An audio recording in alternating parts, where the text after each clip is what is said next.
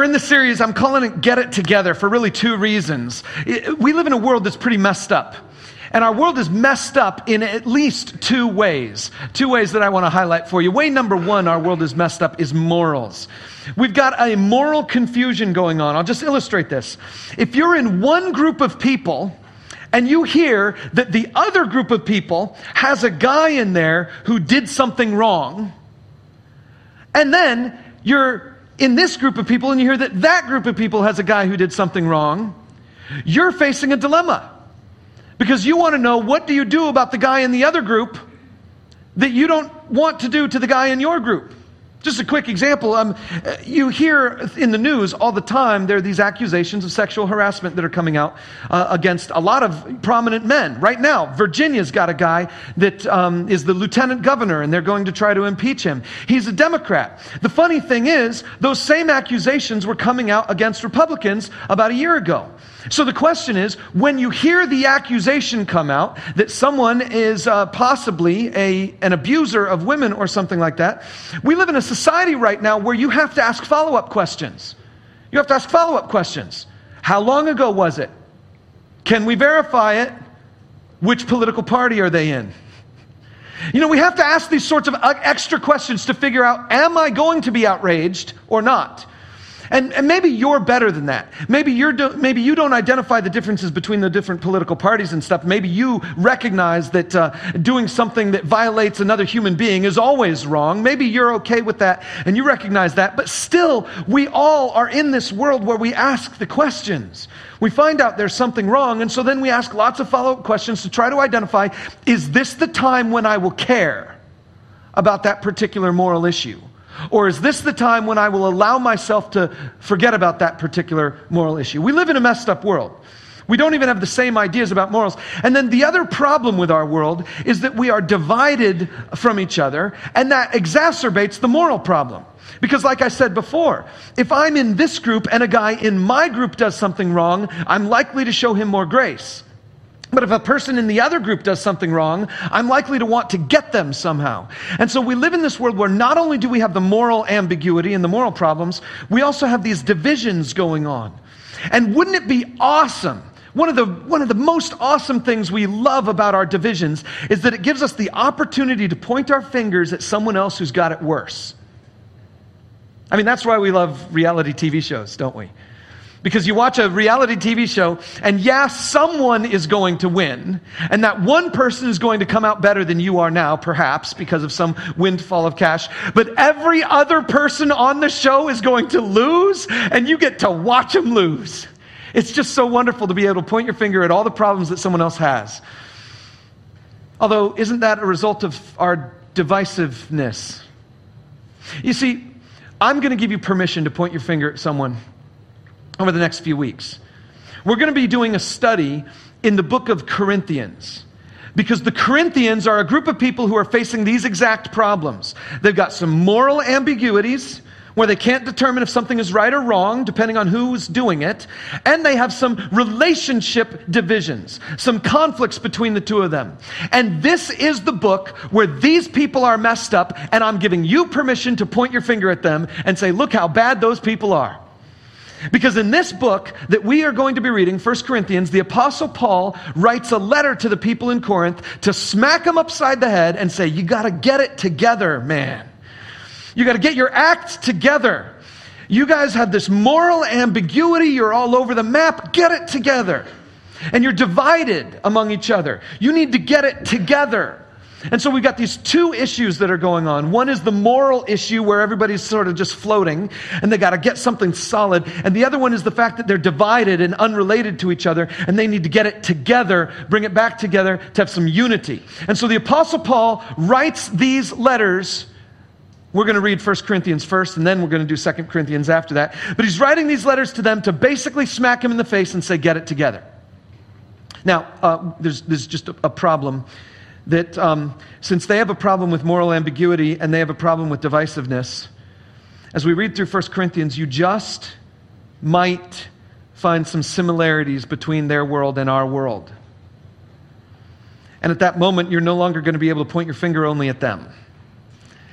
you're going to have to start recognizing that a lot of that applies to you too. But the good news is that the stuff Paul writes about applies anywhere there's moral ambiguity and divisiveness. And so it applies to us.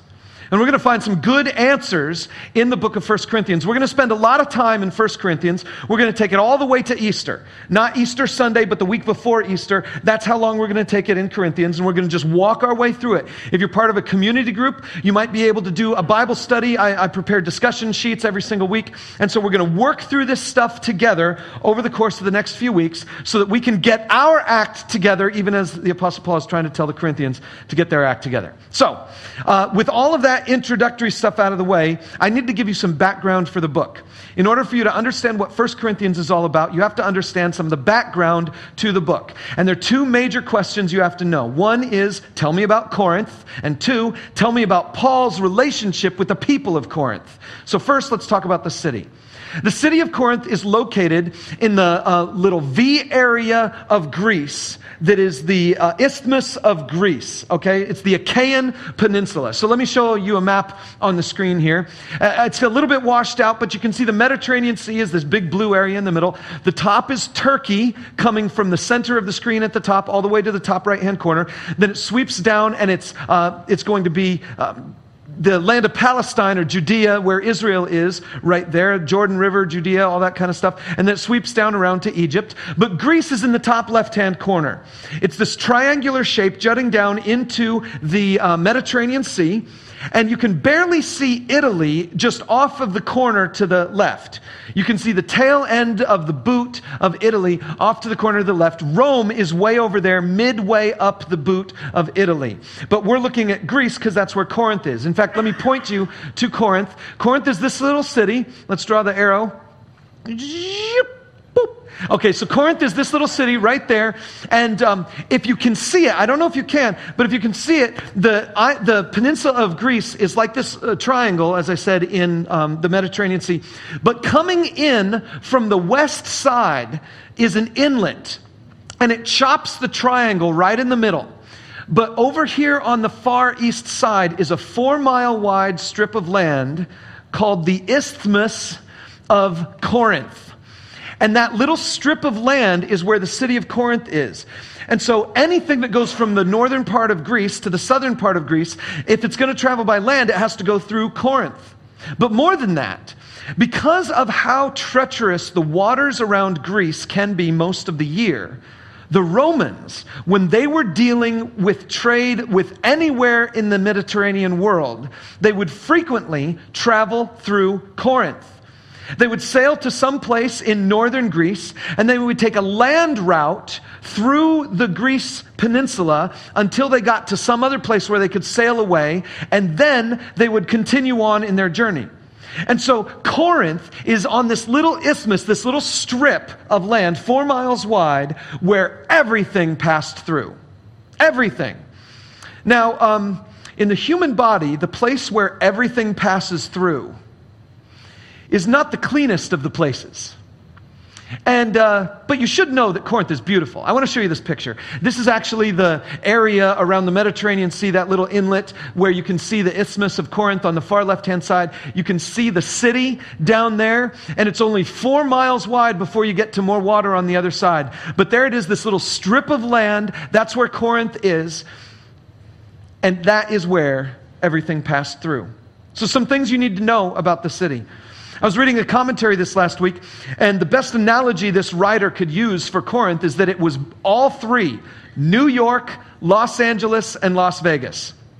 Corinth was New York because it was the cosmopolitan city where everything met. It was a, a major metropolitan area where you would have like um, uh, finances were there. There was a lot of money passing through Corinth. There was a lot of trade passing through Corinth. The stock exchange would likely be in Corinth. As a matter of fact, the Olympic Games were on the peninsula of Greece, but back in the ancient world, there was another kind of games that was just as popular as the Olympics. It was called the Isthmus Games, and they happened in Corinth. And so all this stuff would pass through Corinth. It was a major world trade center, like New York. But it was also like Los Angeles, because in Los Angeles, there's all this exploration with new ideas. You know, I know a lot of you Indiana people look at California people like they're weird, like, you know, because we are. It's okay. Because there's a lot of Californians who are like exploring new ideas and new thoughts. You've got Hollywood in California. That's where the cultural center of our country kind of is, because a lot of our culture comes from our entertainment. And so that's a, a lot of that is being created and fashioned in Los Angeles. Also, Los Angeles has a ton of churches. I mean, there are so many churches in Southern California. It's actually surprising. But there are tons of churches. There's a lot of religious stuff happening in Southern California. But then on top of that, Corinth was kind of one of those cities where what happens in Corinth happens again in Corinth.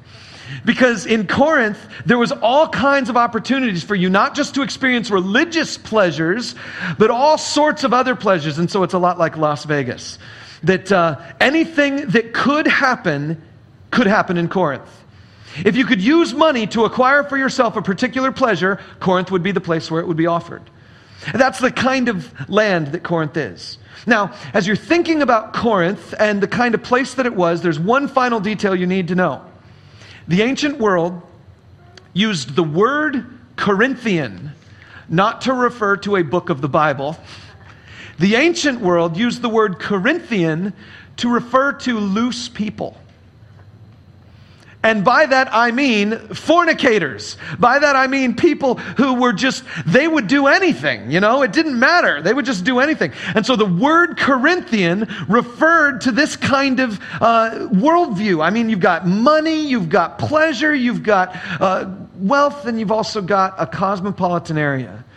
And the final thing that is bred in cosmopolitan areas is a f- confusing sense of identity who am I? You have a choice to make.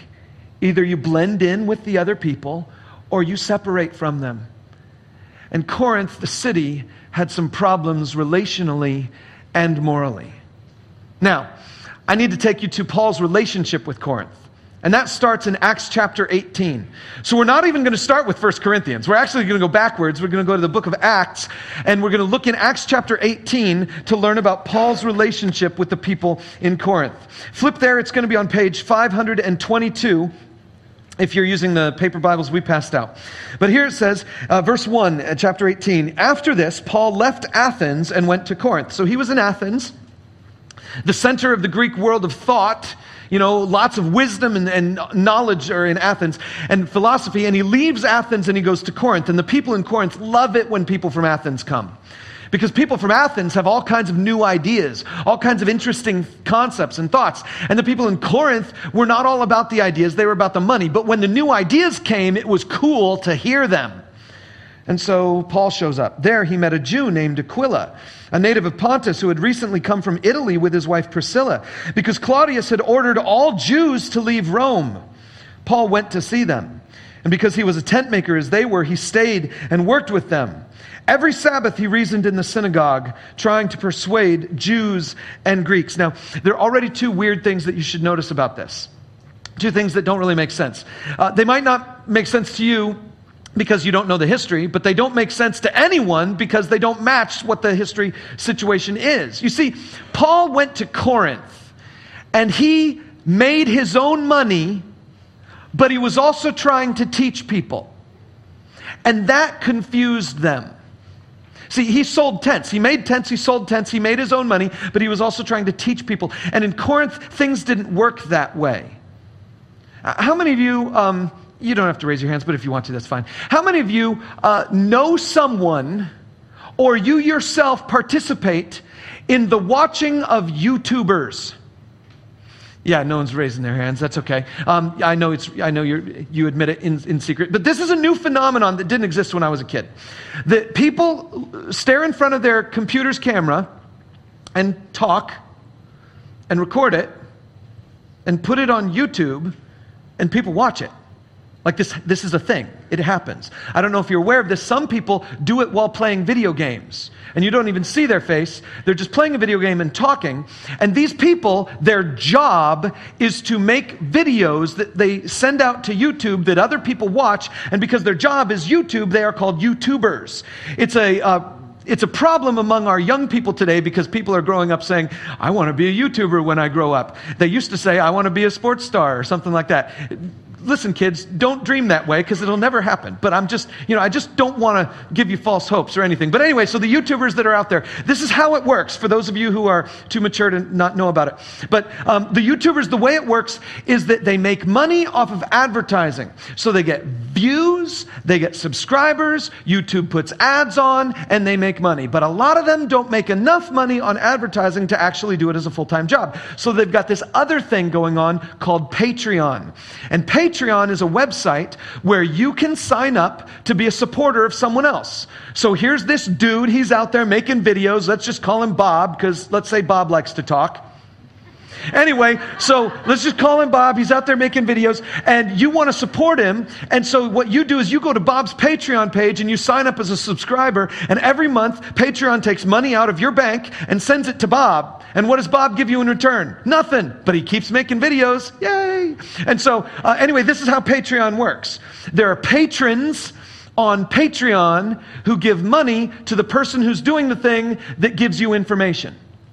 Now, I did a big explanation there about the whole YouTuber phenomenon. But I'll ask you a question. If you were going to go to YouTube and watch someone talk for 20 minutes, and you notice before you hit play that that person had eight subscribers, and this particular video had been watched a total of 10 times, would you click play knowing that it's going to take 20 minutes of your life away? You probably wouldn't. Because see, here's the thing you and I know the same thing. I'm only going to really pay attention to the new ideas coming to me that other people also think are interesting. I'm going to wait until I see a video with more views on it, more subscribers. Then I'll watch that guy. But if someone has no Patreon supporters, they've got no subscribers, they've got no one paying attention to them, they actually have a job, and like they go home at night after their job and they make YouTube videos that no one watches, would you pay attention to them? No, you wouldn't pay attention to them. That was Paul's problem in Corinth. Because when he got to Corinth, he had no patrons. Corinth was a society where if you had something to teach, if it was worth teaching, someone would pay for it. Paul was doing his own work. He was making his own money. This causes a problem from the very moment Paul shows up in Corinth. Because he is making his own money, but he's trying to teach them about Jesus. And his first problem is that no one trusts him. No one thinks that he's got anything good to say because if he had something good to say, someone would be paying for it. That was his first problem. His second problem was also in the passage we just read. He went to the synagogues trying to reach both Jews and Greeks. That's a problem. See, Jewish people believe there is one God who sometimes intervenes in the world of men to do amazing, miraculous things. Greek people believe there are hundreds of gods who don't care about you in the slightest. That's a totally different worldview. So, trying to get both of those people together on the same page to believe something was already difficult. But let's just keep going because I'm taking too much time. It's verse 5. When Silas and Timothy came from Macedonia, Paul devoted himself exclusively to preaching, testifying to the Jews that Jesus was the Messiah. So now, some things are getting solved. Some new guys show up, new people can make some money, and so Paul doesn't have to work anymore. So he quits his job, he quits working, so now he can look like the part. He can be the preacher guy. But notice he's also only talking to Jews now. He's only talking to Jews. He's trying to convince them that Jesus is the Messiah. But when they opposed Paul, verse 6, and became abusive, he shook out his clothes in protest and said to them, Your blood be on your own heads. I am innocent of it. From now on, I will go to the Gentiles. So Paul says, Fine, I'm done with you, Jewish people. I'm going to go to the Gentiles. So he focused on the Jews. That didn't work. Now he's going to focus on the Gentiles. Then Paul left the synagogue. This is one of my favorite verses, okay? Pay attention here. Paul left the synagogue and went next door. I love that.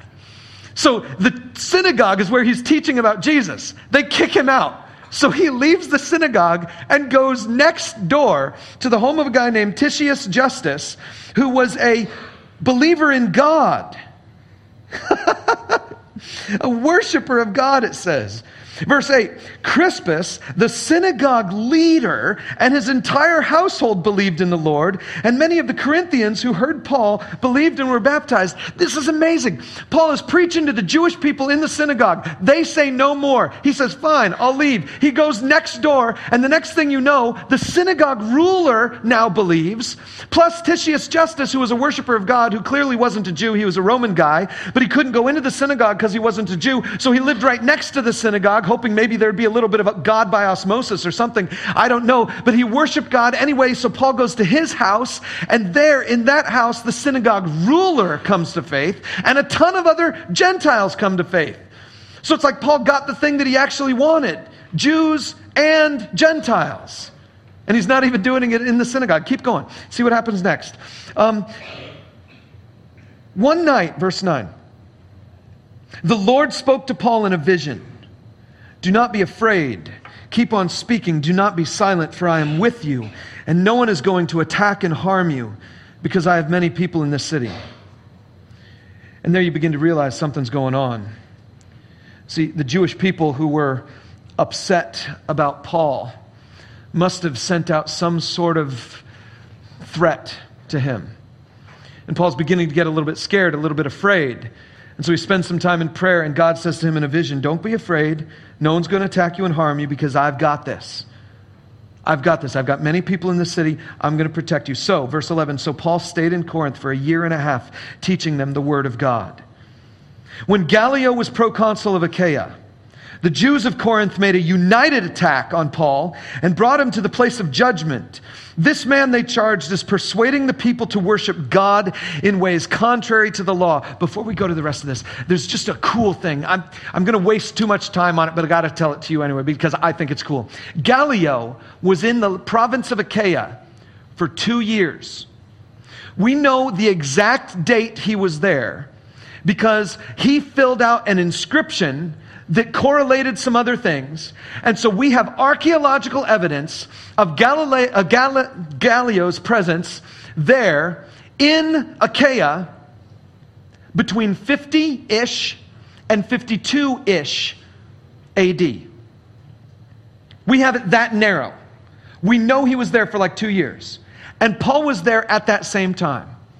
I love this because it tells me one, God coordinated a moment where Paul was going to be in Corinth for a year and a half. And that year and a half was going to overlap with Gallio so that he could be there for this particular incident that we're going to see. So that Luke could write it down so that you and I could know the exact moment when Paul was in Corinth. That he was in Corinth around 51 AD. And we have that date firm. This is one of those moments where you know you can trust the Bible because there are details in there that are just tossed in there that couldn't possibly be uh, something that someone made up. These are, uh, these are historically verifiable, accurate sorts of things. I just love that about reading the text of Scripture. But anyway, we got to keep moving. So here, Gallio is there. And this is what happens, verse 14. Just as Paul was about to speak, Gallio said to them, If you Jews were making a complaint about some misdemeanor or serious crime, it would be reasonable for me to listen to you. But since it involves questions about words and names and your own law, settle the matter yourselves. I will not be judge of such things. So he drove them off. Then the crowd there turned on Sosthenes, the synagogue leader, and beat him in front of the proconsul. And Gallio showed no concern whatever.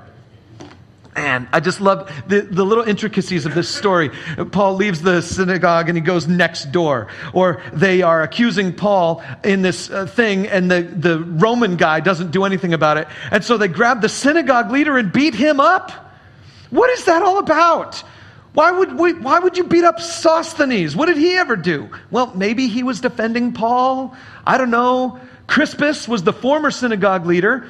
We know that he's not there anymore because now this guy's the synagogue leader. Crispus became a believer. We saw that earlier. He's now following Paul and following Jesus, but Sosthenes, maybe he's a little sympathetic. I don't know. All we know is this the city of Corinth and the people of Corinth did not get along with anyone.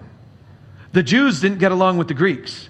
The Greeks didn't get along with Paul. The Jews didn't get along with Paul. No one got along with Gallio. He's from Rome. He doesn't want to pay attention to any of the stuff they're doing. And they beat up Sosthenes right in the middle of the proconsul's viewing, and yet he says, whatever. You can tell this is a messed up place. Now, right after this, Paul leaves. It says Paul stayed there for a little while and then he leaves. What happened after he leave, after he left, we don't really know, but we know a couple things. When we read 1 Corinthians, he refers in 1 Corinthians to some people who came to him to give him a report of what was going on in the church. We also know that Paul refers to a letter that he wrote to them before 1 Corinthians, and we also know that he refers to a letter they wrote to him. So that means at some point after Paul left Corinth, wherever he was, probably in Ephesus, someone from Corinth gave a report to Paul about the things going on in Corinth. And remember, the people in Corinth, they didn't know who to relate to. Did they like Paul? Did they not like Paul? Did they like Jesus? Did, they don't know. So, anyway, they report to Paul something that's going on. So he writes a letter to them, and clearly they don't do what he says. And so they write another letter saying, We're not going to do what you said. In fact, this is what's going on now. And so our letter, what we call First Corinthians, is at least Paul's second letter to them. Maybe it's a later letter. Maybe it's even his third letter. We don't know. But it's what we call First Corinthians is a letter that Paul has written after a number of other things have been done. And you got to know, Paul is upset. He is frustrated. He is irritated with these people. And so First Corinthians is Paul trying to slap the Corinthians in the face because they have this long history of not getting anything right. He spent a year and a half with them and they couldn't get it fixed. Now he's been away from them and he's been writing them letters and they don't. And so he's just like, okay, fine. I'm going to stop Mr. Nice Guy and I'm going to tell it like it is. Now we finally come to First Corinthians. So flip with me there, 1 Corinthians chapter 1. It says this Paul, called to be an apostle of Christ Jesus by the will of God, and our brother Sosthenes. Is that not cool? The Jews beat up this dude, and he's like, Fine, I'll hang out with Paul. And so he goes and he follows Paul around. And so he had been the synagogue leader, but now he's not there anymore. He's following Paul around. He's with Paul, and Paul mentions him. It's a common name in Greek. The only reason Paul would mention it in this letter at this time is just to let the Corinthians know oh, by the way, I've got Sosthenes with me. Just one more example of how these people failed. And Paul is winning. Keep going, verse 2. To the church of God in Corinth, to those sanctified in Christ Jesus and called to be his holy people, together with all those everywhere who call on the name of our Lord Jesus Christ, their Lord and ours. Grace and peace to you from God our Father and the Lord Jesus Christ. In Paul's introductions, what he usually does is he sets up something for the rest of his book. But what he does here in Corinthians is brilliant because he does something subversive and underneath the covers just a little bit so that he's trying to toss in a tiny little thing that later on, when it comes, will make more sense to the people. But he does two things here. Number one, he says, You are a church, a church of God. God has called you to be a church. Number two, you are sanctified. That's the word for being made holy in the past tense. You have been made holy. So you are a church of God. He has made you holy, and you are called to be holy. It's not just enough for you to recognize that you're a church, that God called you. It's important that you realize you have been made perfect, but you're still becoming perfect. You're being made holy. See, what Paul is doing there is just tossing in a little idea that says it doesn't matter what you are, you're going somewhere. And you need to be going somewhere. And this letter is going to tell you how to get there.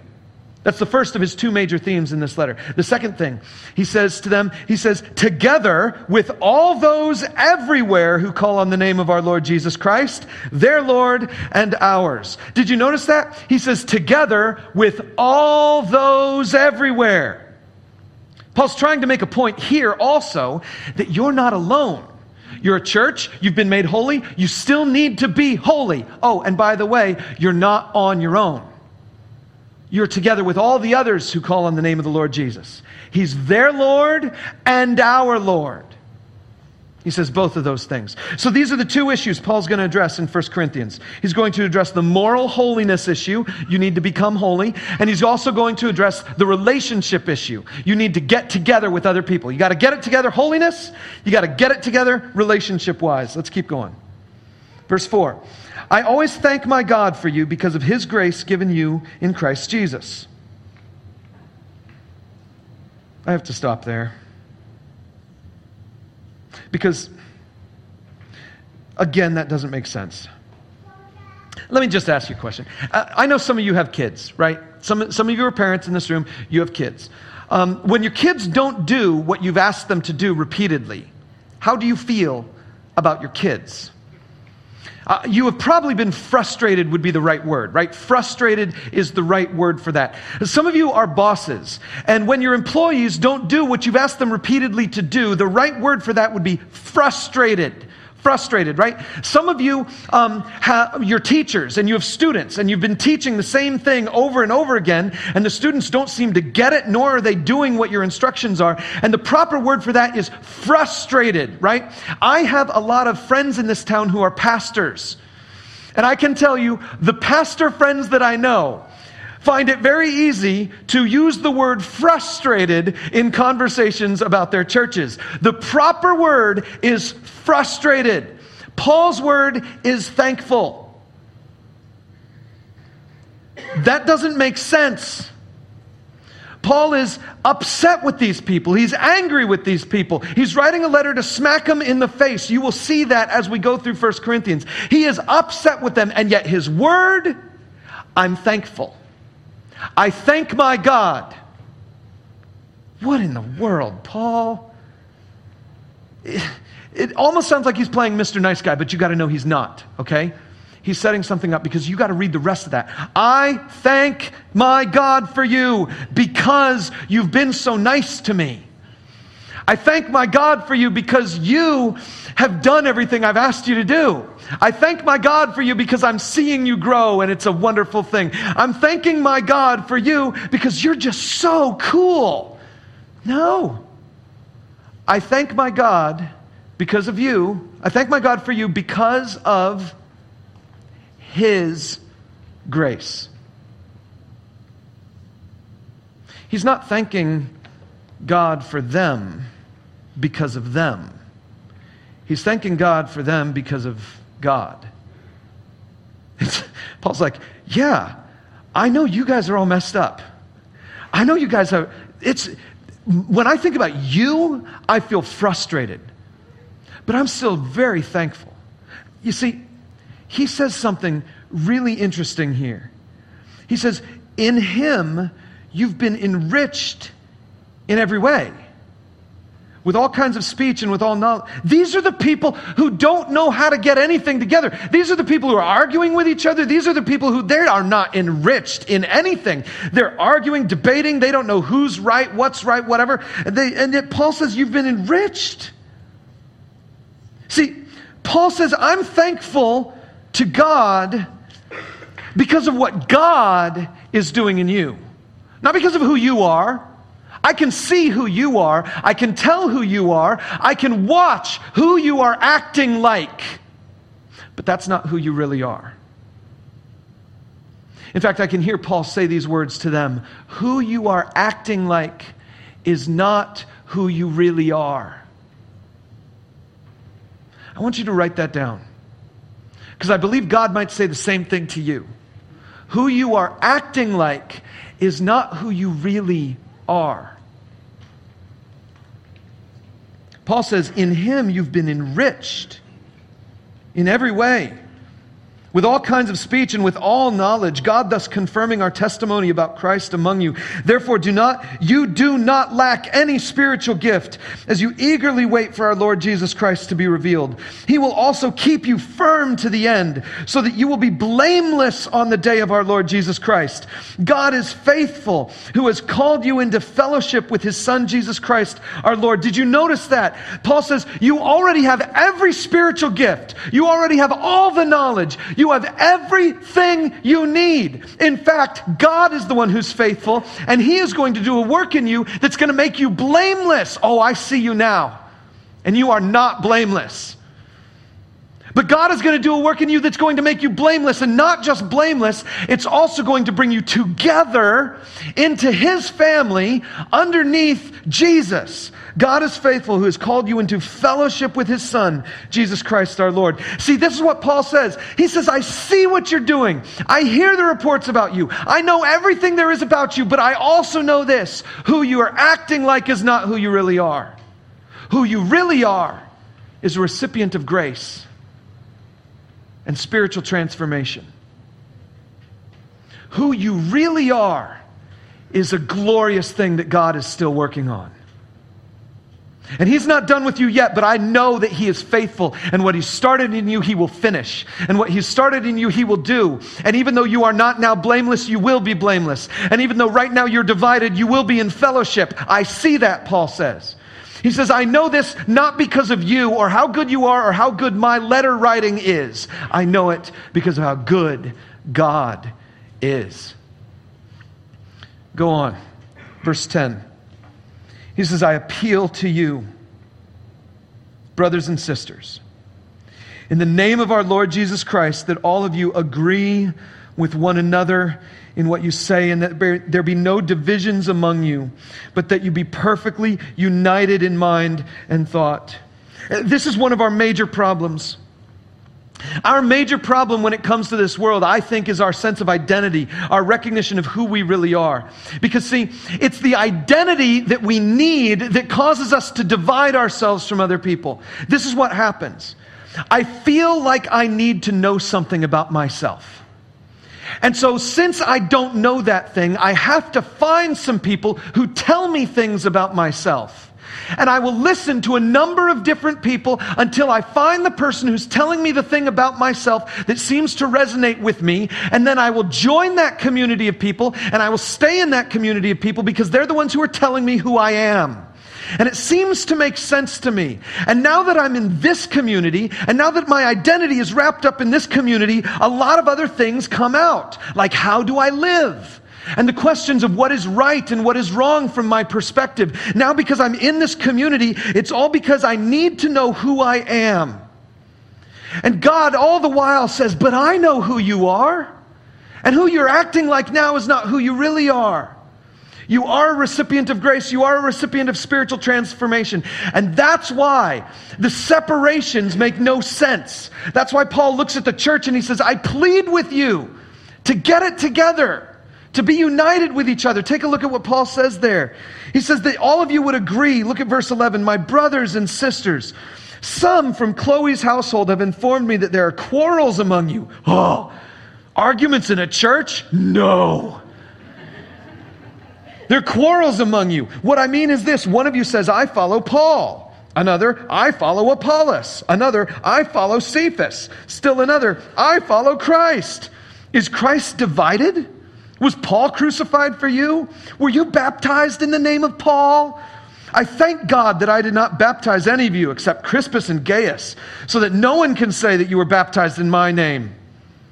Yes, I also baptized the household of Stephanas, but beyond that, I don't really remember if I baptized anyone else. For Christ did not send me to baptize, but to preach the gospel not with wisdom and eloquence, lest the cross of Christ be emptied of its power.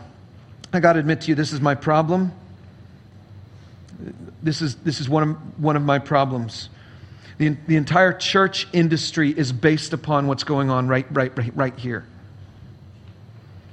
I follow this guy. I follow that guy. I follow this guy. My church just has Jesus' name on it. Our, our, whole church industry is based on this. And, and you need to know that I myself am prone to falling into this trap.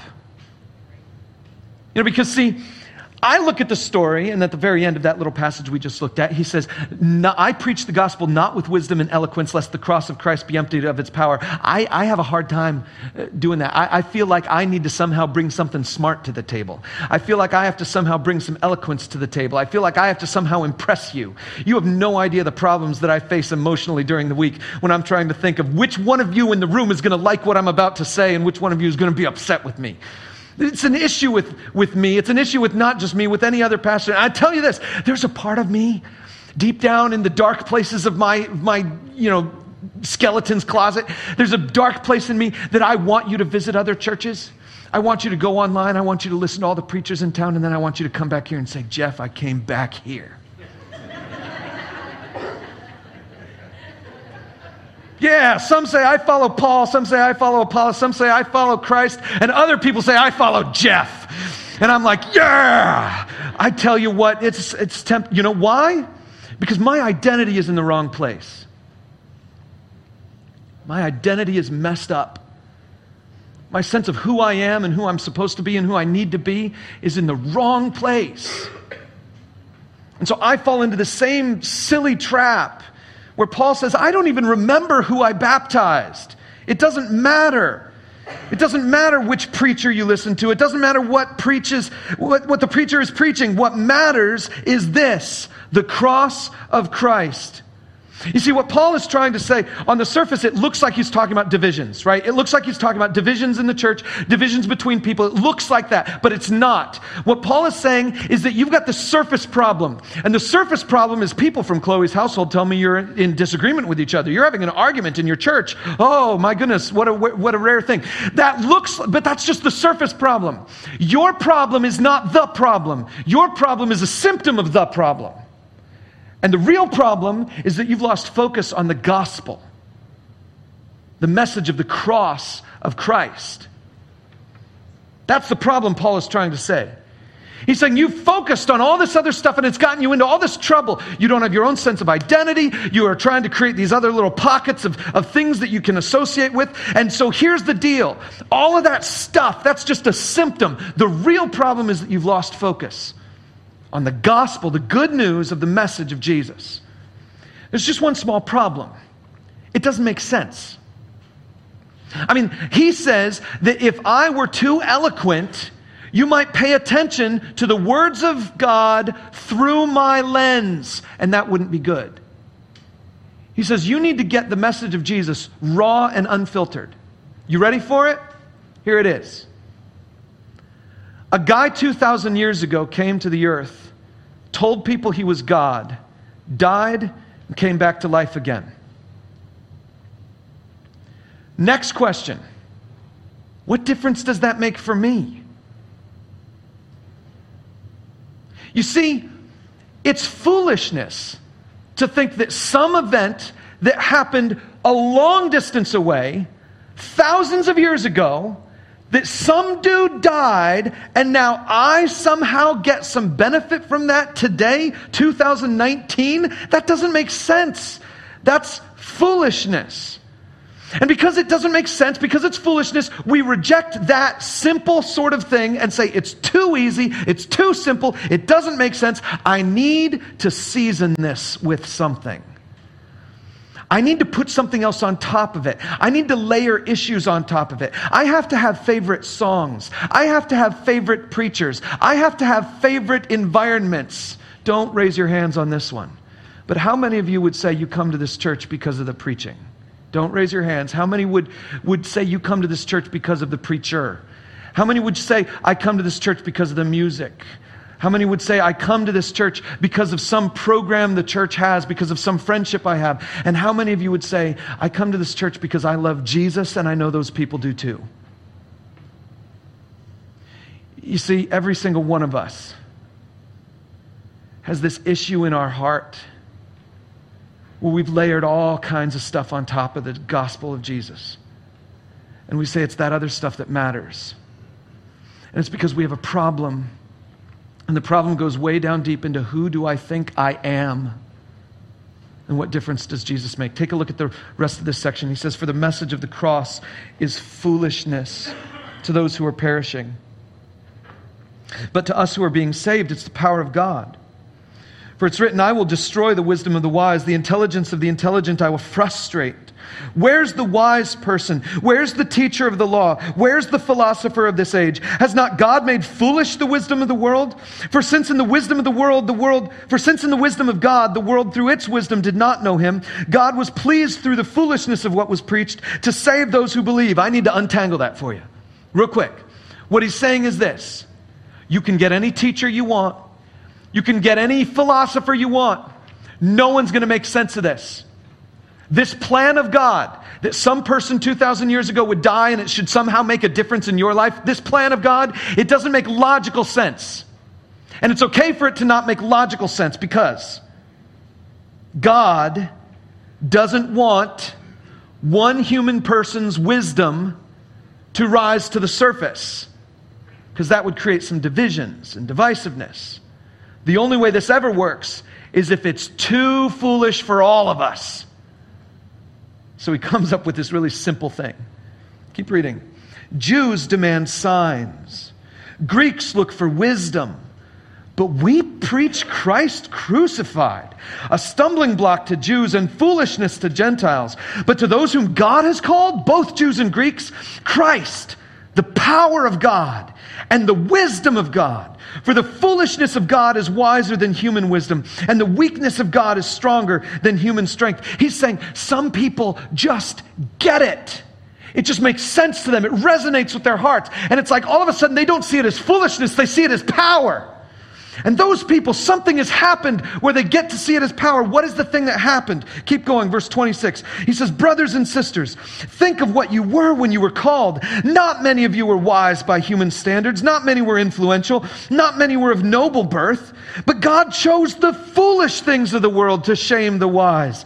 God chose the weak things of the world to shame the strong. He looks at these people, he says, You weren't special. When I showed up in Corinth, you had nothing going for you. You were hanging out in a synagogue, you were just Jewish people. Some of you were just Gentile people. You had nothing going for you. There was no real money going on, there was no real anything going on. I came to you, I didn't even bring you any wisdom. I just told you the story about Jesus dying on a cross and that it somehow makes a difference in your life, that somehow God connects that to you so that you get your forgiveness, so that you can experience eternity in heaven. I just told you the story and you just accepted it. Why would you do that? It's because God chose the foolish things of the world. In other words, God reached out to you. Verse 28 God chose the lowly things of this world and the despised things and the things that are not to nullify the things that are, so that no one may boast before him.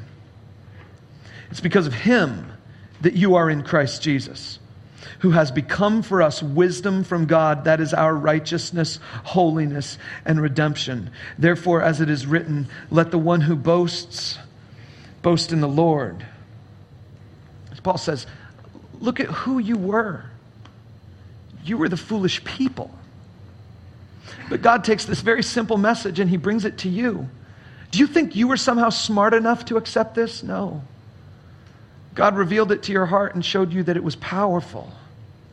And you accepted it. Why? Because God moved in you. It's not your responsibility. It's not your doing. It's not your activity. God moved in you.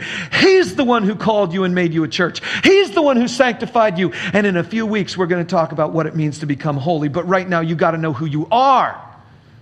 You are who you are just because of Jesus. And Jesus only. There's nothing else. Either you are in Christ and you are something because of Jesus. Or you are not in Christ and you still have to figure it out for yourself. And all you've got left is to try to find some sort of wisdom. And the whole time you know that your wisdom is only partially there. And you're getting close to it, but it's not right. It doesn't feel totally right. It feels almost right. So you have to believe the community of the people who surround you. You have to believe the things. You have to do the things. You have to experience the things. The church in Corinth was in an environment where they all knew how to party. They all knew how to forget the big questions. The church was also part of an environment where they all knew how to ask the right big questions so that you avoid the important questions. They did all this stuff. They played with wisdom and philosophy. They played with all kinds of pleasures. They played with money as much as they could. And Paul just smacks them all in the face and says, It's Jesus, only Jesus, always Jesus. Whoever you are, whoever you're pretending to be, is not who you really are who you really are is an object of grace and spiritual transformation because of Jesus alone. I hope that over these next couple of weeks, you get your identity solid. And the question for you really boils down to this Have you responded to the gospel, that simple message of Jesus dying on a cross so that your sins could be forgiven, so that God could welcome you into his family? The simple message of who I am on a process of becoming holy and who I am in the journey along with other people. That's what it is. Have you responded to the gospel? Today might be your day to just simply say, God, today's my day to let you know I'm just going to say yes. I'm not going to try to figure out all the answers, but I can tell you're doing something in my life, you're doing something in my heart. I want to say yes. And so I say, Jesus, I receive you. I don't know where it's going to take me, but I receive you. Maybe for you, the question isn't so much have I responded to the gospel, but am I still responding to the gospel?